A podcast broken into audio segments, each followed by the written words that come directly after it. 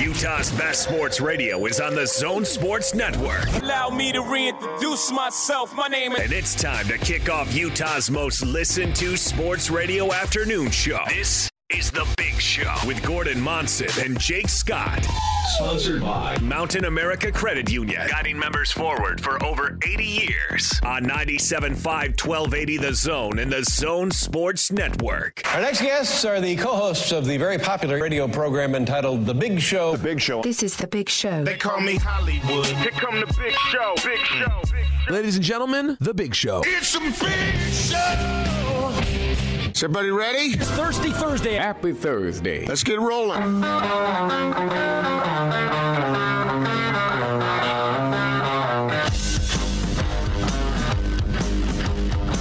This is The Big Show on 97.5 1280 The Zone and the Zone Sports Network. Big Show, Gordon Monson, Jake Scott, 97.5 and 1280 The Zone. Happy game day Thursday to everybody listening. Jake Scott with you live from our Carrier Zone studios here at Vivint Smart Home Arena. Actually, it's just Vivint Arena, I think. I don't know. Uh, Austin Horton across the glass uh, from me, producing today and safely social distancing from Casa de Monson, the one, the only Gordon Monson. Gordon, hello. Jakester, how are you today? You know what? Pretty good. Uh, I, I just read a column in the Salt Lake Tribune that I actually somewhat agreed with. I thought you'd appreciate I that. did. I uh-huh. did. I, I should have put to my good friend Jake Scott. I enjoyed. I, I did. I enjoyed reading it. I have to admit it. It put me in a in a better mood for the show today.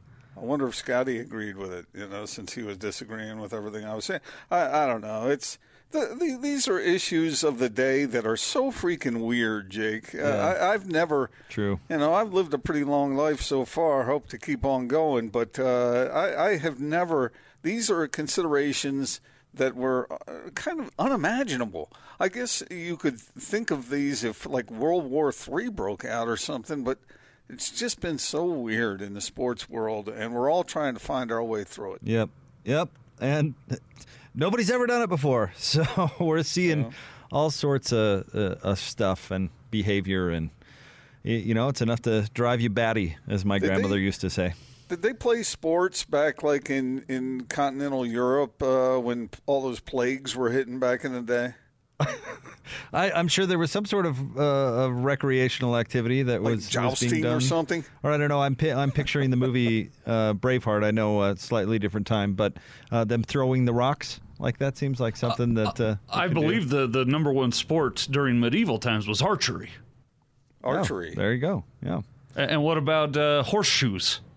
that's So been around back- for a while, huh? Hammer throwing? Okay. Golf? Back, is- back then, weren't they like shooting the arrows at each other? Well, I, hope mean, not. The, the real ones. Oh, those Robin Hood ones where when the one guy would hit the bullseye and then he would split it down the middle. Yeah. What Wait, about wait, wait, hold on. game What- ball? Game ball was big in the medieval Game times. ball? Game ball. A did simple they- football game is what it Didn't says. uh, in Scotland? Didn't they? Weren't they like chucking logs? Log chucking? Yes. Uh, I, what is golf? the ancestor of golf, a sport for the nobles. Speaking of which, if you want to get put in a good mood, just Google Robin Williams golf bit. Oh, Just yeah, Brilliant. Just amazing, just am- seen it, yeah. amazingly hilarious. Uh, so, uh, well, we have a lot to get to in a short amount of time today, Gordon. We will be spending uh, the afternoon slash evening on the air together. However, only an hour and a half of that will be the big show. At three thirty, we move into Jazz pregame. We'll be here for half and uh, and post as well for a game, Gordon. That. Uh, will likely mean absolutely nothing for either team. Hey, one game at a time, fellas. You know, so that's that's nice.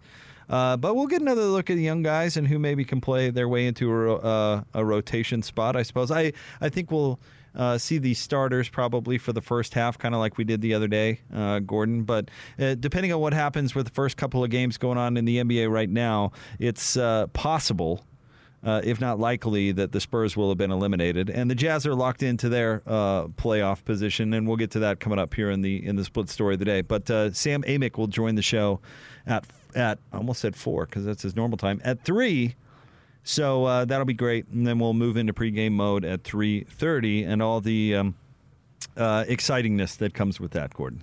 I think what we should do is really, with this Jazz Spurs game, I think we should you know, t- take some take a pack of Skittles and put them on the table and uh, make wagers on which of the young players is going to have the most points, the most rebounds, and the best defensive performance. Speaking of Skittles, another popular medieval times game, and Skittles. It, it was called Skittles. It was similar to bowling. yeah. I don't know. I Was don't it know. If, Skittles with a T or Skittles with Just a like the candy. is it even- even legal in Utah to use the word wager? I don't know. I don't Hmm. want to get us in, in in trouble. Oh, well, I'm trying to put. Okay, how can we phrase You it wanna- so that it, would, it wouldn't cause any problems? Oh, I'm joking about that. I don't think we're causing problems. Do you want to you, you want to do some incriminating audio? Do you want to uh uh We could do that. You want We to do a, a meal of some sort? You could you could Grubhub us uh, some food if we win or vice versa. Oh, I don't. It doesn't really. Care. I don't care what uh, what the what the penalty or consequence is. But I think we should. Yeah, let's add a little excitement to what's okay, going let's on spice it up game. a little bit, huh? Yeah. All right. I'm game if you are, buddy. What do you think, Austin? Yeah, yeah. I, I win wagers against you all the time. I mean, incriminating audio. But What uh what what are our categories again here? Most points scored? And it has to be by non-starters. Uh, that that is kind of unfair because uh, you said you thought the starters, and I'm going to include Jordan Clarkson in in that group, regardless, because he's such an integral part of what the Jazz are doing. But outside of the like the top six players, uh, I think, or maybe should we make it even even slimmer than that? No, outside, the the big 6, that's probably about right. Okay, so outside the Big Six, or Uh, which two outside of the- those big 6 are not playing though. But outside the big 6, I think that's fine. Right, you know what I mean. Yeah. But uh, I, I want to focus in on these younger players and see who's going to step up, who's going to do the scoring. Because you said you thought the starters would would be in the game for a while. I think that's going to be a really short while. Right. I think it's it's just going to be enough to, to keep them sharp or whatever. I mean, I, I don't know if it'll be a whole half, but we haven't seen uh, Rudy and Mike Conley have been ruled out for the game, but we haven't seen um, anything, any update as far as that goes on Donovan Mitchell. So I would assume he'd get a little time in. Joe Ingles is going to keep the streak going, right? Uh, I would guess that uh, that Jordan Clarkson's uh, going to play. He's kind of played all the way through this thing. So, uh, we need to start calling Joe Cal. Cal, the streak. I still think it's somewhat foolish to just keep the streak going for the streak's sake, but Joe's a tough guy. He views it as going to work. He goes to work every day. I can remember- appreciate that attitude. Do you remember who was the? I think it was a baseball player, but I'm not 100 percent sure. There was a player who had a great streak going. It wasn't at Cal's level, but it was, it was substantial. And the team actually sat him down just to take the pressure off, just to say, "Okay, let's get this out of the way, so you don't have to think about it." Do you remember that? I think it was Greg Oden.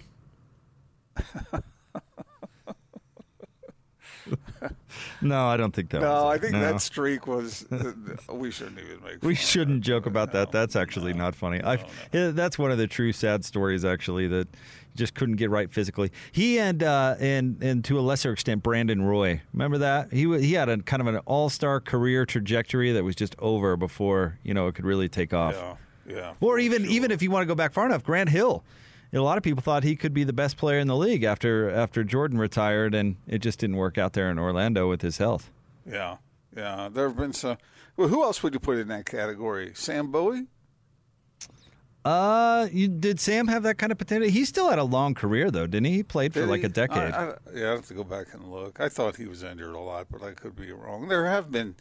Man, that must be so frustrating Yeah. for athletes who have so much ability, so much talent. They've worked so hard, and their body just won't cooperate. Man, that that, that sucks. it eventually happened to Yao Ming, but he had a, a good, healthy career before uh, before that. Bill Walton. Yeah, there's a good example. Sure. Yeah. Yeah. All right. Well, that's a it's kind of a downer. Uh, my fault. Well, I'll take. You know what? Bill, I'll take uh, it- it- it- it- it- responsibility for that. It bumped him toward the uh, broadcasting booth, and so we can all enjoy that. I do every time I watch a Bill Walton uh, called game. Should we get to the split story real quick here, uh, Gordon? And uh, speaking of, of Bill, I want to uh, I want to talk about your column today, but also kind of a bizarre move that we haven't talked about yet coming from the the Pac-12. So we'll we'll get to that a little bit later on in the show. But let's get to uh, the Jazz playoff picture in the split story of the day. Two guys, two topics, two, two, two. two opinions. You talk. Give me two. This is the split story of the day on 97.5 1280 The Zone and The Zone Sports Network. Donovan says, Don't bring me a pick. I'll go to work. 10 on the clock. He works at the NBA logo, working away from Black Lives Matters. Donovan crosses over, rises, fires, hits! 3.4 seconds left. Donovan Mitchell has done it again. Oh, you are marvelous. Jokic, the conductor, the Serbian, bumping, backing, kicking out to Murray. He drives and spins, stops. Murray was brilliant in the fourth. Over to Jokic, step back, wild, off balance shot is good because nothing's wild and off balance if you're Nikola Jokic and he's got 30. Murray, deep knee bend, spins the ball, fires the free throw, misses. Two point game. Royce O'Neal inbounds to Donovan. He checks the clock. He throws up a court, half court shot and it doesn't go. 134, 132 in double overtime. The Utah Jazz fall to the Denver Nuggets, and oh, is it ever great to have sports back! What a game! What a basketball game. That was an incredible game. There's no doubt about it. Might have been the best game in the bubble so far. Unless so I'm, much fun. I'm so much so. fun to watch that, Jake. Yeah, I, it was great. And and now we're going to get in for a series, Gordon. When I listen, yeah, exactly. Now when I listen to that, I think uh, when when Donovan Mitchell hit that great shot with three was it three point four left on the clock, he this is the kind of conscientious player he is. Afterward, he scolded himself for taking the shot a, a couple seconds too early. Well, I, he is a bit of a pro- perfectionist. To, yeah, Sorry. to, to, continue the game. So uh, I, I thought that was interesting hearing him. He he's a bright young man when it comes to what he's doing on the floor. I think he'll he'll pick this stuff up quick. I think. The Jazz are, are locked into the sixth seed, and the Nuggets are locked into the three seed. They will face each other.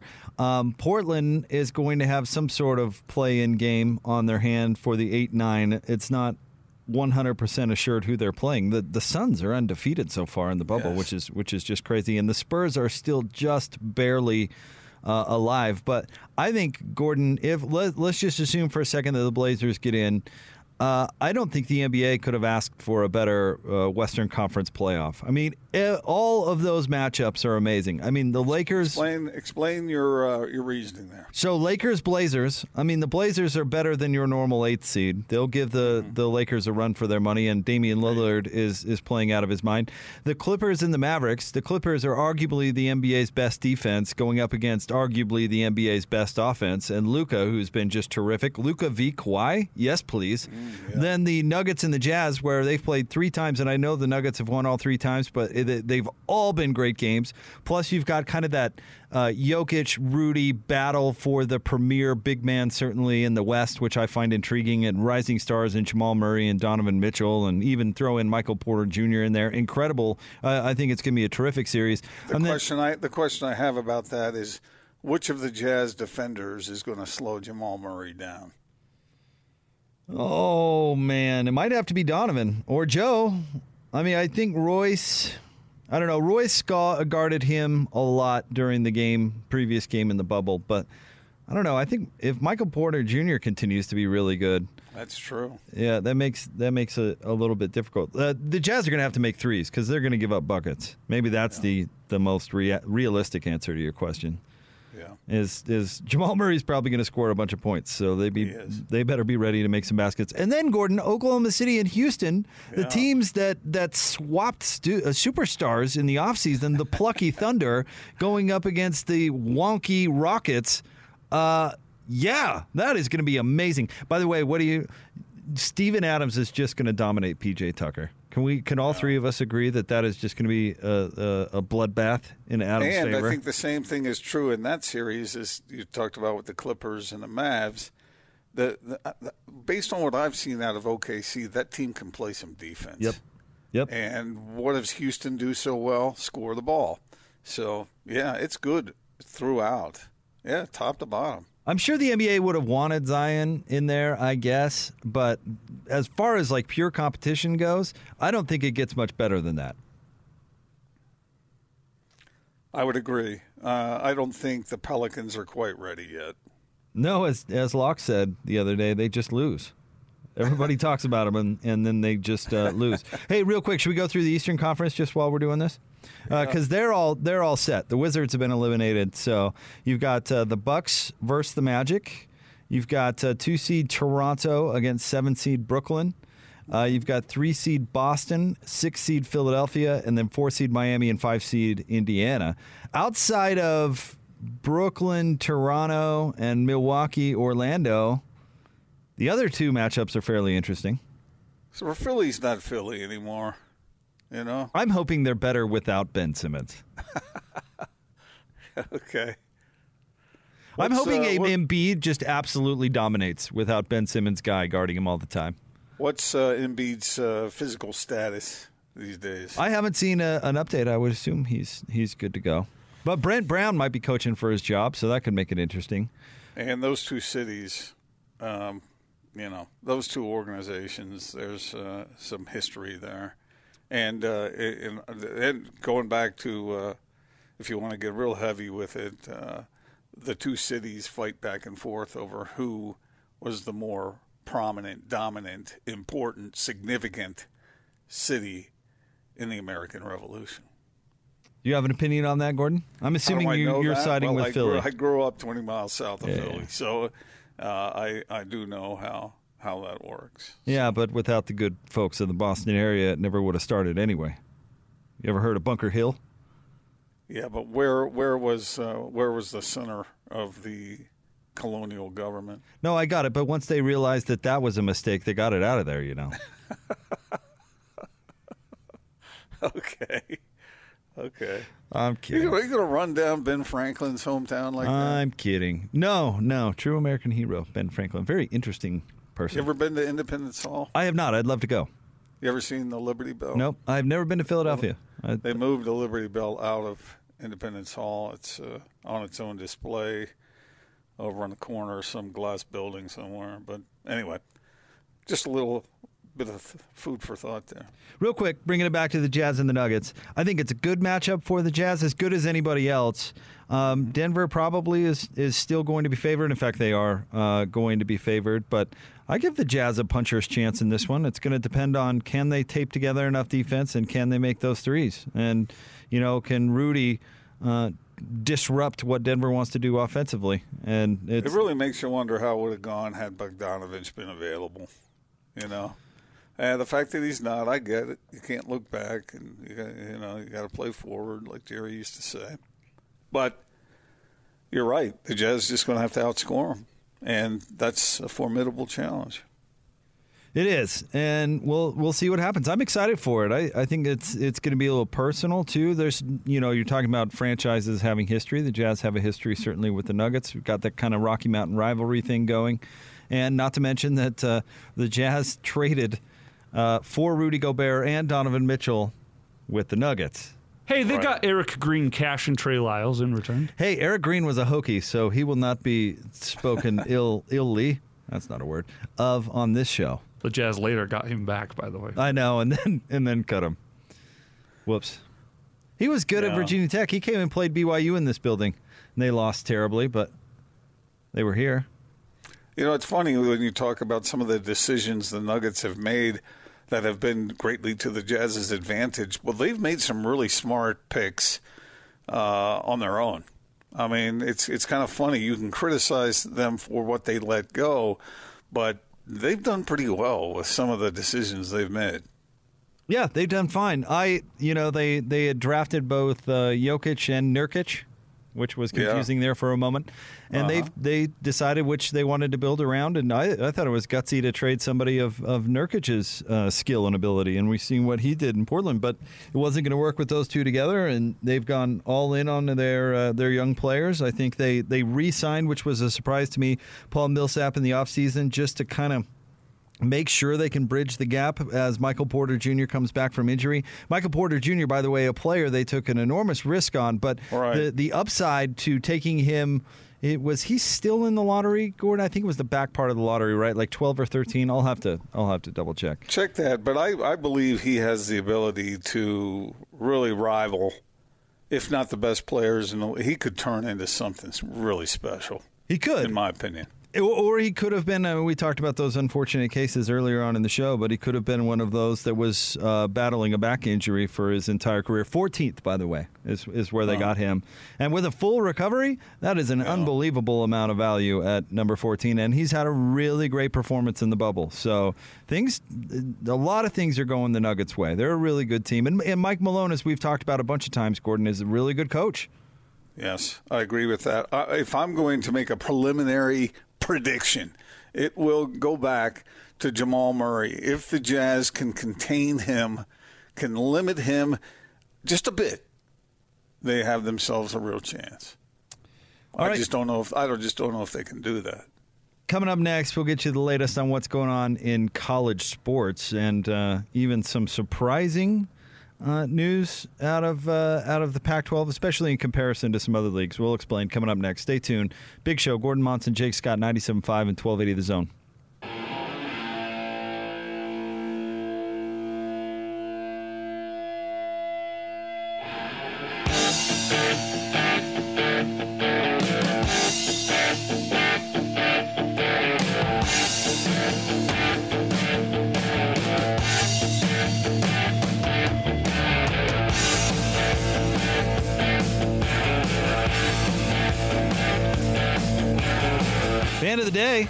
ACDC, selected by Johnny Lightfoot. And This is a good one to start with, man. Yeah, I like it. Brought to you by Live Nation Concerts. Uh, get the latest tour news and artist av- availability at livenation.com.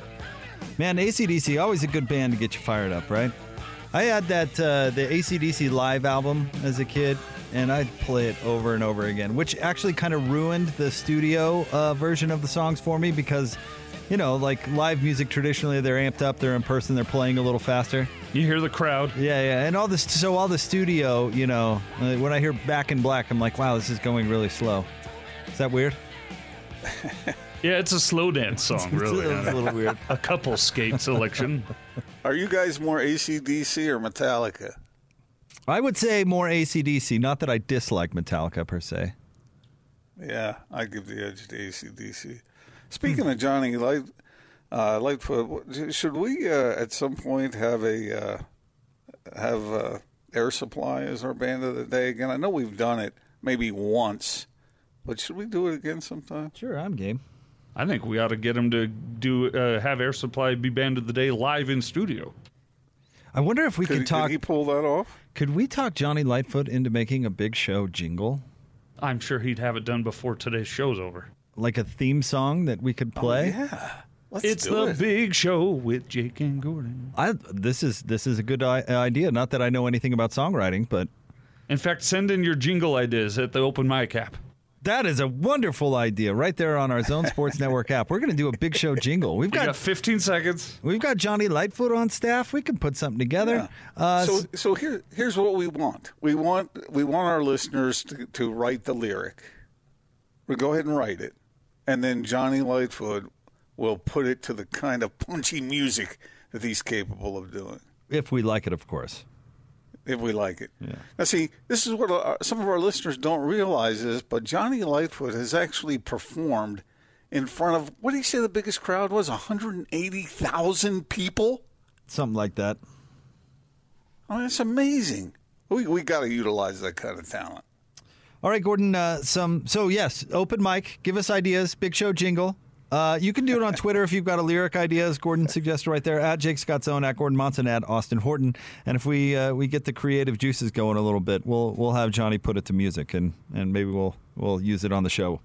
Uh, Gordon, real quick, some some college sports news and notes to get to with you in this segment. Uh, we'll start with this: BYU and Troy uh, announced the schools have agreed to home and home football series, with the first game being played September 26th of this year in LaVell Edwards Stadium, and the second being the return game September 5th of 2026 in uh, Troy, Alabama. So BYU See, adds another I- game. I wish I were a little more excited about it. Wow. Uh, Troy, Troy is probably better than most of our listeners would imagine, but, but Yeah, well, I you know what? I'm not going to complain. I like it. I like it. The BYU BYU is the only uh, F uh, what is it FBS school in the Western West. United States that's giving it a go. I'm I'm cheering for them. I hope it works. I hope we're watching. I hope we're watching BYU Troy. We'll see what happens, but uh, but they're uh, they're still scheduling games, Gordon, and it's still more than half of FBS universities are are still playing. So. Um, maybe they can put together a few more interesting games. It seems like the bigger leagues are, are keeping it more in house, but you know maybe you can add a couple of AAC games that are of interest. You know, Navy certainly being one of those. So we'll we'll see how uh, it proceeds, but there's uh, news on that front. And then uh, Gordon also uh, involving BYU, the West Coast Conference canceled their fall sports. Uh, probably not uh, not surprising. However, they did leave the door open to men's and women's basketball being played. So that is not necessarily off the table just yet. And combine that with the news, and we just touched on this yesterday, Gordon, that Mike Bohn, the the athletic director at USC, was literally surprised at the the Pac-12 basketball announcement. Uh, it seemed to have kind of hit him out of nowhere. And then Jeff Goodman, Gordon, you followed Jeff, has covered college hoops for a long, long time. He had a couple of tweets that I want to get your reaction to. He said, from talking to a bunch of people across college basketball today, coaches, ADs, and even commissioners, the big take- takeaway was that Larry Scott and the Pac 12 did not need to make a decision yet on canceling games through the end of 2020. No need to do it on August 11th. He goes on, he says, uh, Power 5 AD on Big 10 and Pac 12 canceling fall football. Quote, You've got one pro guy with no background in the industry in Kevin Warren, and a guy in Larry Scott who acts like he's smarter than everybody else. We're supposed to be about the players. This isn't about the players. Ignoring that that second quote for a second, Gordon, I can get your thoughts on that in a minute. What do you think about the the basketball thing that seemed to catch Mike Bohn by surprise, and that other uh, commissioners and ads are going, "Why'd you do that now?"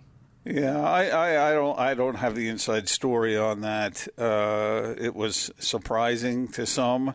Uh, whether it's detrimental or not is I don't necessarily. I'm not going to criticize the Pac-12 for thinking outside the box here a little bit, or for doing things a little bit of a different way. Because have you read the stories about what the Pac-12 is planning for basketball once it starts up, as far as in-conference games go? and how they're they're thinking of the pod system, having uh, four or eight teams gather in one place for a bunch of games, and uh, that that makes some sense to me. If if it's doable, if they can do the testing, if they can get the testing down, and and they can do that, then then I I don't think that's necessarily a bad idea. And the fact that they're giving themselves more time to put it all together. Um, it's one thing to, to cancel a season and say, okay, we'll get around to it maybe sometime in the future. It's another to to postpone non-conference games in in December uh, while you're making sure that your players can get to practice and can get themselves in shape, and you can line up the kind of a competition that you want in the midst of a pandemic. And if they're able to do that, and you know what I mean by that pod system, let's say Yeah. that USC. In other words, you could have a grouping of teams. Say if the LA schools are playing Oregon, the Oregon schools, then they go up and play in one location a bunch of games over a period of three or four or five days. Uh, that uh, I think that's kind of a clever idea. I don't know whether it will work or not, but I it's worth considering. So I, I certainly am all for outside the box thinking. I, I think I've been pretty consistent uh, on that throughout all this. We got to figure out a way to make it work. So We've in been that, trying to get you in the box for quite some time. It's just not working. no, and and and probably won't. But uh, I, I like it that they're they're developing kind of a creative attack. And you're right about more time. I just you know I. I agree with the premise that you're making decisions on August 11th for basketball, maybe decisions that, that don't have to be made. But the bright side about it, and, and here's where I 100% side with you, is at least instead of just sitting on your thumbs, is that a thing? Uh, I instead of you could sit on your thumb. instead of just sitting there, uh, at least you're coming up with ideas and, and figuring out a way to, to pull it off. I, I think that's what the planning for college football was missing. So far be it from me to criticize that. I just I wonder, you know, like the Utes were thinking about going to the Bahamas. You know, why why not? Uh, y- you know, that's That's tough. You know, you're because canceling it's not experiences. safe yet. Yeah, but Uh, on August 11th, you know, why do we may need to make that decision now? Well, I think uh, that uh, was the me- point of those other ads. I think what you said there is really important, Jake. That uh, they're they're putting a plan in place that uh, they might have to tweak it here and there a little bit, but at least we're seeing some solid planning as opposed to what we saw in college football. What was that? Uh, There's a bunch of people sitting around, like you said, on their thumbs or twiddling their thumbs. That's what I not- was not- looking for. Yeah, not not coming up with I don't know, a twiddle. If you're twiddling your what's the matter with twiddling your thumbs? You can probably multitask while twiddling your thumbs. I I think it's the the idea that you're passing the time with something that you know isn't very productive. Well, I'm not going to be sitting on my thumbs. No, anytime that soon. that wasn't what I was looking for. Not one bit. Anyway, but don't you? I agree with. I think I'm. What I'm saying is, I agree with what you said. Yeah, I, I mean, I'd I'd rather have them trying to make plans uh, than not. Uh, that's for sure. And and we can get into the motivation of uh, of college colleges as far as college football goes. Uh, and we can get into your column coming up as well. But you know, the answer unfortunately might have been they didn't really want a solution in college. You know, my, my, one of my, my my more skeptical side would say, when did the AD at USC start caring about college basketball? well, yeah, It's a football school, Jake. I know. I know, but schools in the Pac 12 still get about 15% of their revenue from men's basketball. So that's, that's, That's a nice building they have down there in LA. That building they play in. I, I've never been in it, but in, uh, the outside looks very nice. All right, it is the big show. We'll get to more coming up right around the corner. Don't forget Sam Amick at 3. Jazz pregame takes over at 3.30 right here on 97.5 and 1280 The Zone.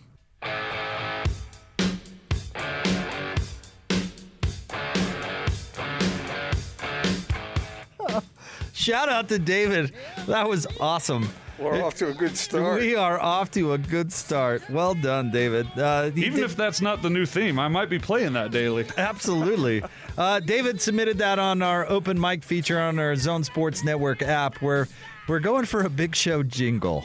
So, hey, we're uh, our listeners are, are incredibly creative, as you can see. Oh, it's the big show with Jake and Gordon Angel. Breaking all the news in the sports world, baby. it was incredible. Not a bad voice. Acapella, too. Wow. Yeah, Well done, David. Impressive. Well done. Impressive. And I'm not surprised at all. Our listeners are pretty talented. You're funny. Yeah. That's good stuff. Uh, I, I, I didn't get uh, tagged on that one, Austin. We got one from our friend Ute Shasta Trailer. Yeah, Shasta says uh, he's mailing this in a little bit, admittedly, but it's the lyrics to the theme song for Petticoat Junction, aka Hooterville, with Jake and Gordon Big Show thrown in between each verse. So. When Gordon. in Come ride a little train that is rolling down the tracks to the Big Show. Forget you- about your you- cares. It is time to relax with the Big Show. Lots of curves, you bet. Even more when you get to the Big Show. There's a little hotel called the Shady Rest at the Big Show. on and on. That's pretty good. Have you guys heard that song before? No. Yeah, we've played it on Did the we show play before, it? Oh yeah, because Gordon, uh, way back in the '90s, completely insulted the city of Salt Lake by calling us Hooterville, while at the same time glorifying the the, the Hollywood celebrities, you know, not. high society or whatever. No. And and we figured out that Gordon was referencing one specific episode of a, of a show called Petticoat Junction back in what was it, 1960 something, 1963. Something like that. But but I was not I was not agreeing with that perspective from Hollywood. I was just saying that that's what the folks down there would be thinking. So I wasn't We we read it on the air, remember, and that's not what it was. your, your interpretation was very narrow. Narrow, that's a good word for it. Oh man, uh, we're, we're going to talk to Sam Amick uh, from the Athletic coming up here momentarily. Actually, uh, toward the top of the three o'clock hour. Uh, Gordon, you want? Uh, should we get some? Wha- wha- wha- sorry, go ahead. Can I ask one of our listeners, one of you musically talented, inclined type folks, it, it- see if you can put something together on a big show from Afternoon Delight. I really like that song. Or Chester does, anyway. Thanks for that. Uh, I was going to give. sorry. was going to give some score updates from the bubble, Gordon. I do like this. I, I'm going to miss it as we go into the playoffs, and there there are going to be more primetime games. We're not going to have the all day, every day NBA extravaganza like we have, which I'm I'm to miss actually. But uh, going on right now. The Bucks uh, trailing the Grizzlies 43 to 39. The Grizzlies are, are playing to stay alive, as are the Suns, who currently lead the Mavericks 41 to 29. If both those teams win, the Spurs will have been eliminated. By the way, so that is relevant to this afternoon's game with the Jazz. Well, I have a question. I have a question about that when we get to it. Okay, real quick, two other scores. Wizards beat the Celtics 96 to 90 and the Kings took out the Lakers 136 to 122. Kind of funny we're seeing the the underdogs win these games because these uh, other teams have nothing to play for. But uh, yeah, four games in the bubble right now uh, for the NBA. So here's my question. Uh, there are some things that I do better than you, Jake, and there are some things you do better than me. And one of the things that you generally do better than me is mathematics. Oh, that can't be true. I think so. okay. So I have a question for you. All right. Why you were just talking about the teams that would have certain winning percentages, and they and and then the Spurs might potentially be eliminated. My question to you is, why in a weird season like this, where different teams have played a different amount of games or whatever, if a team has one more victory and one more loss than another team, why is that an advantage? Why is a is the single win weighted more than the single loss is counted against them? Okay, so I don't I- understand that. All right, so I am no mathematician uh, either, there, Gordon. But it's I think it's because the what do they call the what do they call the number on the bottom part of the equation on the on the what is that the uh, The denominator. is that the denominator? Is that what it is? Because that number is different. Because the total game played is different. That that was the challenge with this. All these teams are going to play a different amount of games. Uh huh. So if if yeah, if we could do the math here, you know, if you played more or less, that could actually give you an advantage, fair or not, because the uh, uh, because that number is different. So what would happen if they played the same number of games? What do you mean? Would happen if they played the same number? I mean, games? how would, would it be? Is one is a victory worth more than a loss is counted against you? no, not if you play the same number of games. Okay. Then it'll come down to the tiebreaker, which I believe the first tiebreaker is uh, uh, record against the Western Conference or whatever conference you happen to be in. From what I, understand. in- in all the competition, uh, with all the competitors that I've talked to through the years, they always say, or many times they'll say, that a defeat hurts worse than a win feels good. Psychologically, not mathematically. Right? I guess. I don't know. If they play the same number of games, then maybe, yeah, then maybe the, the loss would count more against than a win would count for. But, uh, yeah. And if you don't know what we're talking about, let's say that you played 70 games and one team was 50 and 20 and the other team was, uh, how, would it, how would it be, Jake? Well, if they both played 70 games, it would be 50 and 20. Yeah. The, prob- the, the, the problem here is, Gordon, San Antonio is 32 and 38. The Suns and the Grizzlies are 33 and 39. Right. So they've played two more games than San Antonio. That's the difference maker, right? Right. And, and Portland's at 34 and 39, which means they've played three more games than San Antonio. Okay, I get it now. All right, well, that makes some sense. I really? feel Because I think I'm more confused than I was at the beginning.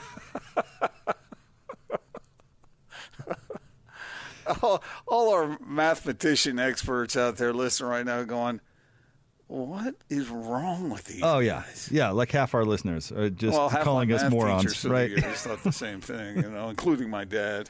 He was a scientist and a math whiz. Oh well. My dad is an engineer. He's better at math than me, too. Yes. In fact, you know, it's kind of weird. I think both of your parents are smarter than you. True, and in, in much different ways, too. So that's nice. Does it skip a generation or something? It must. Sadie's let's let's hope so. Yeah, let's let's hope it goes that way. I'm kidding. Uh, I'm not really.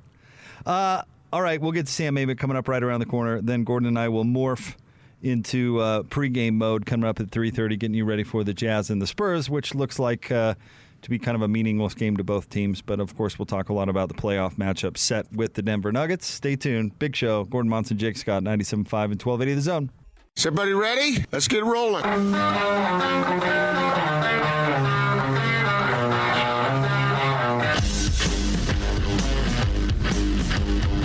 This is The Big Show on 97.5 1280 The Zone and The Zone Sports Network. Big show, Gordon Monson, Jake Scott, 97.5 and 1280 The Zone. I've got a new favorite uh, pastime, Gordon. What's that? Watching Boban highlights on the internet. He's your favorite player, right? He is my favorite player right now. I tell you, I love me some Boban. I love it that we're going to have Boban in the in the playoffs. We're going to talk to Sam Amick uh, from the Athletic coming up here momentarily. We'll get his thoughts on uh, on the uh, first round matchup for the Utah Jazz taking on the Nuggets, and really the other matchups in the NBA, Gordon, because we do, especially in the West, we've got some good ones. Yeah, every one of them, every one of them is good, and I think the Lakers better watch out. I really, if that if Portland's a team that they face, I don't think that's anybody's idea of a dream uh, scenario for for the Lakers anyway. Uh, no, especially when they thought they were going to get uh, the Grizzlies. And no offense to the Grizzlies, but without Jaren Jackson Jr., they're a very different team. And Ja Morant, of course, is still a rookie, so I'm sure they would much rather face them or Phoenix or San Antonio for that matter. I saw the odds for the uh, for the award that's going to go to the player of the bubble or whatever they're calling it, the MVP of the seeding games and all that, and it seems that Damian Lillard is uh, the favorite to win it. Isn't that kind of annoying that they're doing that, by the way? A little bit, yeah. All right, it's time for your daily assist. Let's get to it. Austin, hit it. It's time for your NBA fix. This is the Big Show Daily Assist, featuring all the latest news and insight on the association. Now joining the Big Show, senior NBA writer for The Athletic, Sam Amick, on 97.5 1280 The Zone and The Zone Sports Network. Daily Assist brought to you by Lee's Heating and Air. Check them out online, leesheatac.com. Let's get out to the T-Mobile special guest line. T-Mobile and Sprint coming together to build the best wireless company around. Visit T-Mobile.com for online services and local store availability. From The Athletic, he's our good friend, Sam Amick. What's going on, Sam? Hello, guys. Good afternoon. Good afternoon to you. Uh, I know we have one uh, Jazz game left to go, which seemingly is not going to mean much. They are going to face the Nuggets in the first round of the playoffs. Your thoughts? Well, you know, it's tough to gauge, obviously, what these seeding games mean for teams like the Jazz, where, you know, there wasn't a lot of jostling in the standings and incentive to give it your your all in spite of, you know, or other than good old-fashioned competition. But, I mean, they can't, they certainly can't love the way that, that they're going in. And, you know, if they can get a W today, that would, I think, be a good idea. Um, so that series, uh, you know, I think I certainly would give the uh, the Nuggets the edge, uh, especially with Michael Porter Jr. emerging as another threat for them. And I don't know if that'll continue, but it does make them interesting. Um, you know, but we'll see. I mean, I enjoyed the heck out of Donovan's. Let me put the whole team on my back, double overtime heroics the other day, except for everything but the win. So I mean, it's, they've had some tough moments and, and a few good ones in the bubble. One thing, one team the Jazz did not want to play is the Houston Rockets again, Sam. I think uh, most of the people around here would rather see the Jazz face the Nuggets than the Rockets, but there are no good choices in the West. It seems like every team is a threat, and that's true for Portland too. If they go up against the Lakers, oh yeah, no, hundred percent. I mean, you know, we don't, uh, as you guys know, it's against the rules uh, in mainstream media to to root. So we're not rooting here. it's not a fandom thing. But you know, Damian is a bad man, and he would be fun to watch against the Lakers. I joked with somebody today that uh, I said, you know, if, if the Blazers get that eight seed and they shock the world and they they um, and nobody listening better steal my idea. They uh, they beat the Lakers. They you know they they take down the Kings of the West.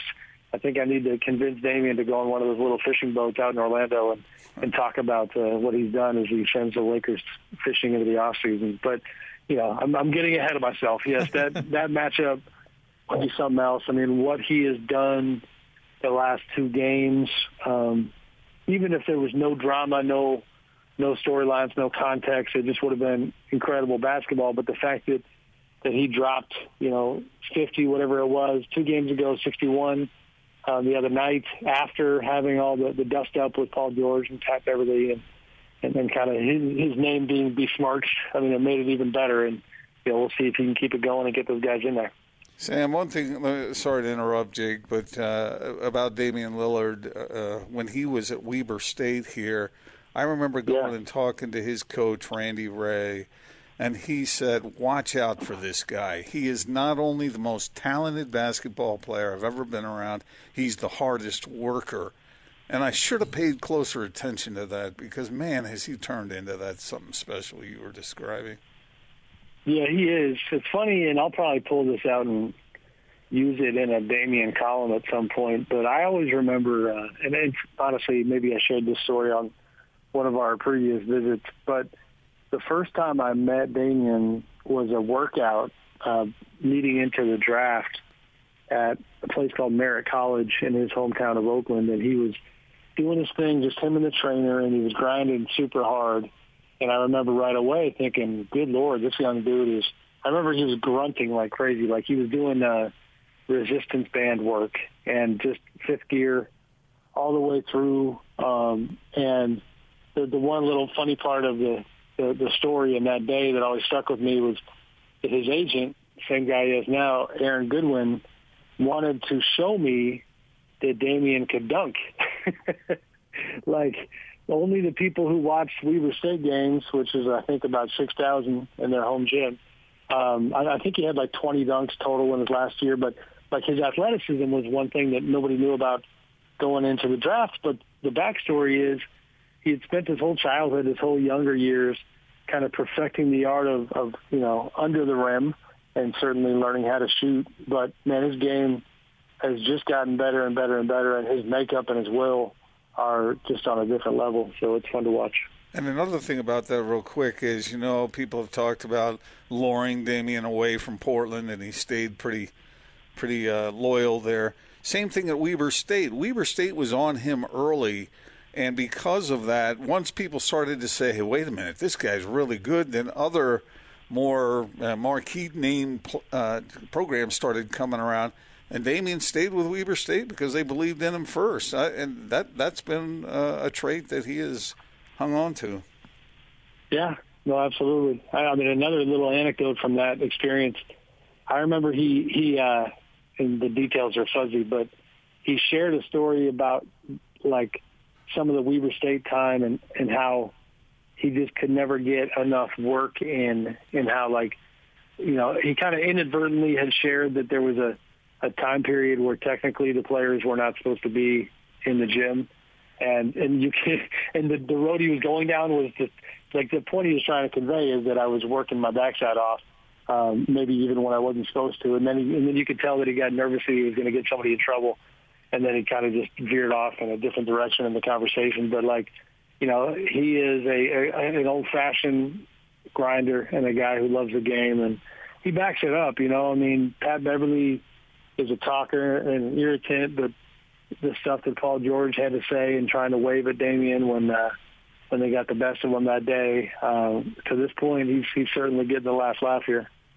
Sam Amick of The Athletic, your daily assist here on 97.5 and 1280 The Zone. And Sam, we've talked a lot about, you know, Portland and if they get that eight spot, what a great series that would be with the Lakers. But Gordon and I have been talking about today all the series are great. Denver and Utah, a little Rocky Mountain rivalry, Rudy versus Jokic. I mean, there's some great storylines there. Houston, Oklahoma City, what amazing storylines there. The Clippers, great defensive team against Dallas, uh, you know, historic offensive team.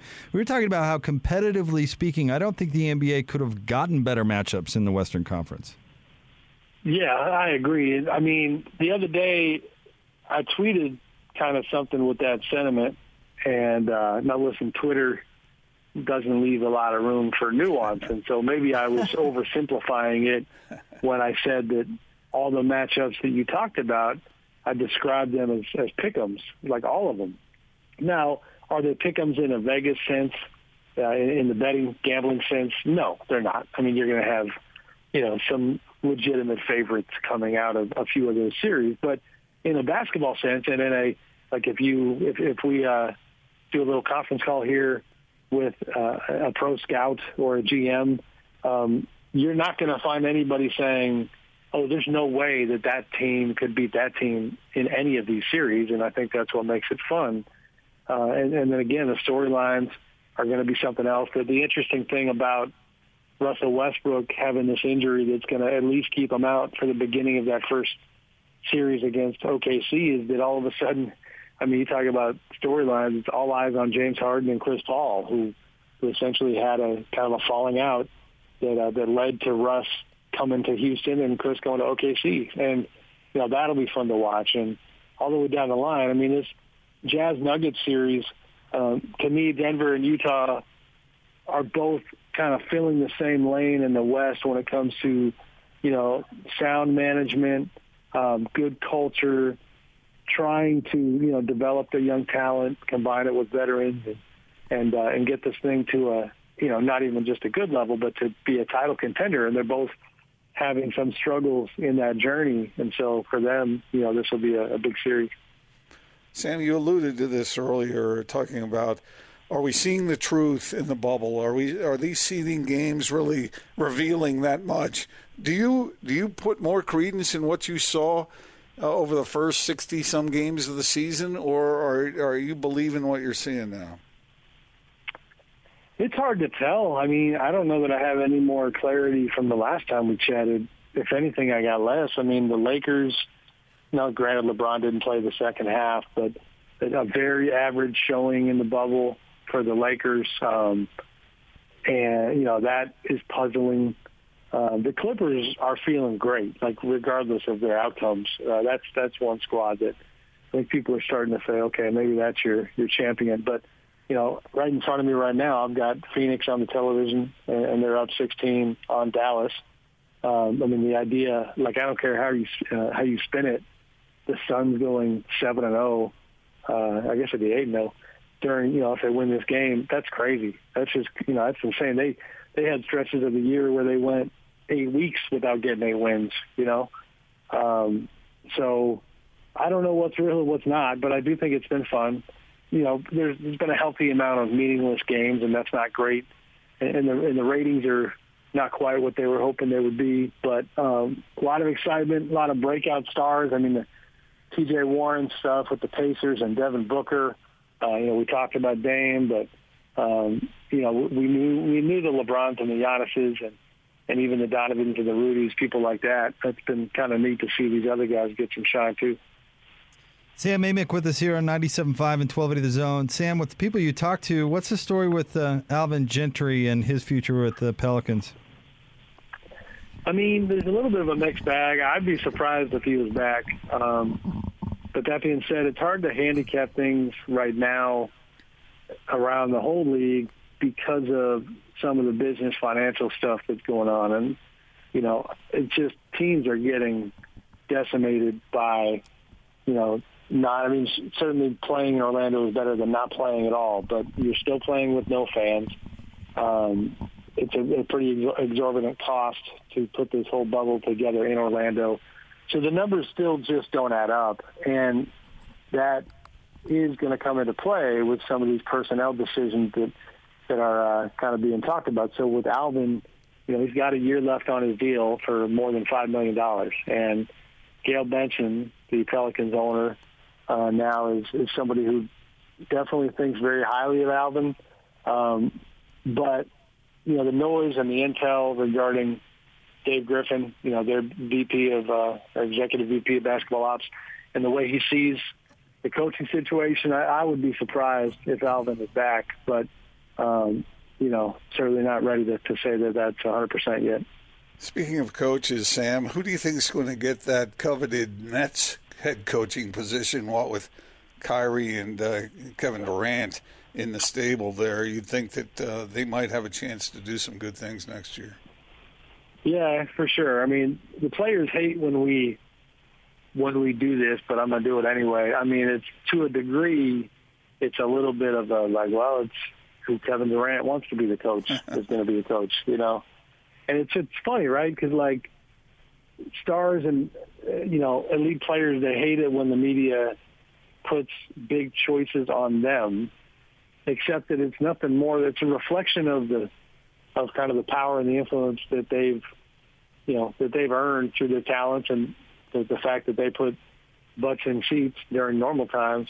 Um, it's hard. You can't really parse that out and separate that from the reality that yes, on a coaching decision, those types of players are going to have something to say, and especially for an organization like the Nets, I would compare it to the Clippers from the standpoint of when Kawhi Leonard said that he would go to the Clippers, all of a sudden, you know, like if if Kawhi you know, just it didn't matter what he asked for, he was going to get it out of the Clippers because they are a perennially underperforming franchise that was ecstatic to have him as part of their program, and that same logic would apply to Brooklyn, uh, to the Nets, you know, Brooklyn and, and, and even before New Jersey. So we'll see. Jacque Vaughn's got a good shot at it. Um, uh, he must be given a cut or something to Jamal Crawford because Jamal keeps tweeting that Jack should be the guy and that he's amazing. And so Jamal's obviously, as a guy who's just a, a vet and has a good read on things, that got my attention that Jamal is obviously a really big fan of Jacque Vaughn. But they're going to conduct a search, and uh, there's going to be a process here, and we'll see who ends up getting it.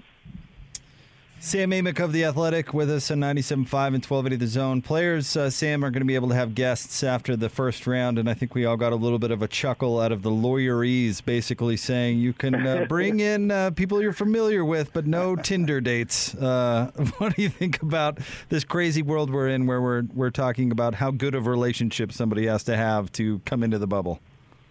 Well, not only that, but this is the family part of my brain kicking in. Like, you get one ticket – for the game per person, uh, but you can have it added to with a child, but the child's got to be 32 inches or below. Like, like feels like where you go to the ironically you go to the amusement park and it's like oh you know your your, your kid can't go on this roller coaster because they're not 48 inches yet you know um, I don't know if they're going to be measuring kids at the door or how they do this but lots of weird rules uh, yeah the I mean, it is a good chuckle on the other front, Jake. It's also just like this. I mean, believe me, this has been something that people talk about in earnest within the bubble and around the bubble when you talk about just a bunch of grown men who made a choice, the ones who were going to be there until the finals, you know, and made a choice to go uh, to a controlled environment for up to three months and, you know, for single guys, that cuts off any love life they have going at home. You know, married guys, you're away from your wife. You know, now family can come in after the first round, but um, it's a real thing. You know what I mean? And but you don't have to be a rocket scientist to read between the lines on the way they set up the rules and to get a sense of, of what they're trying to avoid here in terms of you know who might come in on the inside. Along those same lines, uh, Sam, and you're gonna you're heading off to the bubble here pretty soon. Do you think the guys have been on the up and up there in that bubble, or do you think there have been some shenanigans as far as smuggling people in and whatnot?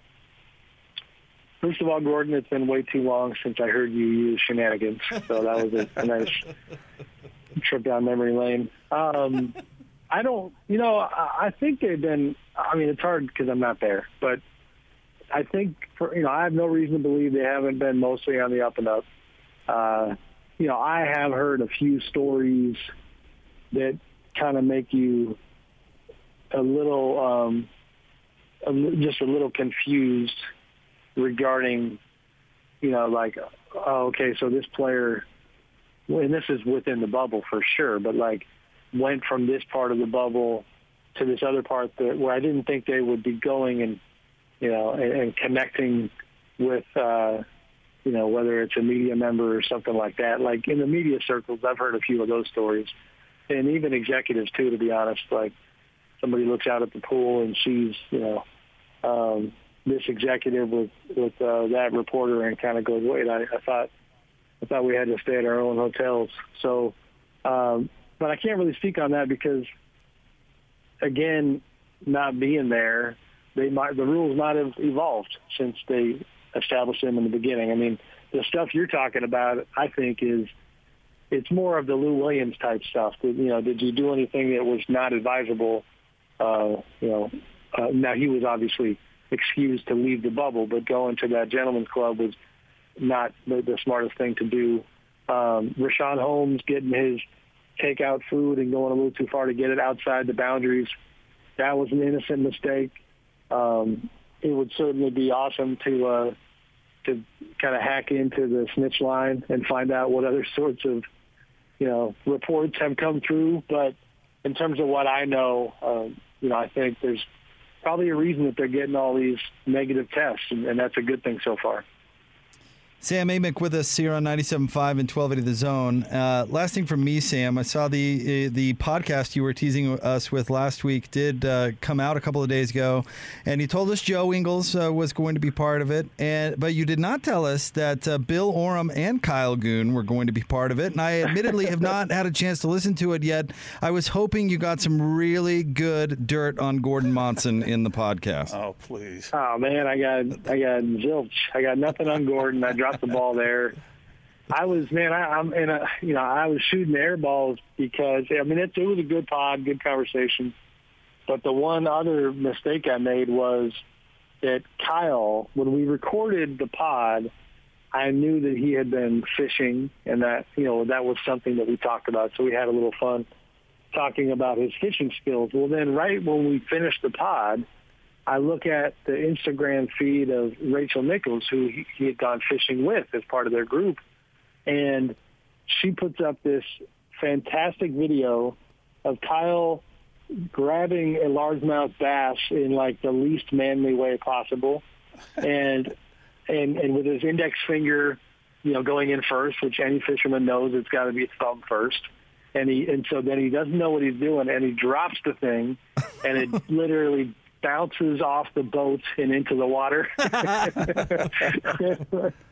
and so I, I was uh, disappointed that I hadn't seen that video before we had the pod because we would have had fun with that. But you know, those guys are great. Obviously, they got Salt Lake City roots, and and uh, we had a good time chopping it up.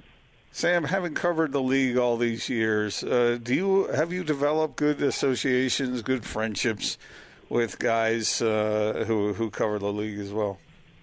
Yeah, no, for sure. I mean, I'm always that's been one of my favorite parts of the job. Is it? Uh, it sounds corny, but it's true. But it is a fraternity uh, among you know men and women who do this, and I mean this this idea certainly applies to a lot of different jobs, but it's just one of those very specific jobs where it's um, you know if you don't do it for a living and if you don't kind of live it, so to speak, every day, and I'm talking specifically about the writing side, the, the process of reporting and relationships and information and storytelling and and constantly pursuing um, whether it's again the information or or just like an angle or a concept and always trying to do something that is different and that kind of sets your work apart. Like that's a, a universal shared experience with everybody who does it and you know it is kind of an art where you try to learn from one another and respect one another so yeah i mean i've got a ton of friends in the business i joke with my wife all the time that like because it's so uh, kind of it's a 24/7 reality existence. Like a lot of my best friends on the planet are people that my wife has never met, uh, just because I see them on the road and, and things like that. Now, Bill, to his credit, uh, Bill crosses over into a threshold where you know he actually uh, he popped into our not into our house. He was in our backyard, socially distanced. But Bill stopped by a few weeks ago, in fact, and he's a good friend that, that she's gotten to know. But it's it is definitely a, a highlight of doing this job. Well, Sam, we appreciate you taking your time each and every week to uh, to join us. It's always great. We always appreciate your perspective. You got it, guys. Appreciate it. Talk to you next week. Thanks, Sam. Our friend Sam Amick from The Athletic here on 97.5 and uh, 1280 The Zone. Sam, always uh, insightful, and uh, we always enjoy having him on. He's the best.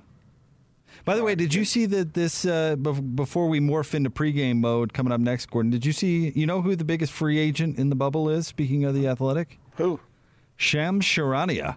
Oh. His uh, contract is up with the Athletic, and I believe he works for Stadium as well at the end of August. So that means if he decides to switch companies, that he could be covering the bubble for a different company as soon as September 1st. it's kind of weird. That is uh, strange timing. In the world of, of basketball journalism, he certainly has been a rising star. Do you realize he's only 26? Doesn't that feel Really? strange? Yeah, only 26 years old. Everybody's young, as far as I'm concerned. okay, we'll morph into pregame mode coming up next. Getting you ready for the Jazz and the Spurs. Stay tuned. 97.5 and 1280 The Zone. I knew that was about the end of it. So long, farewell, I'll be to say goodnight. I hate goodbyes. This thing is over! That'll do, Pink.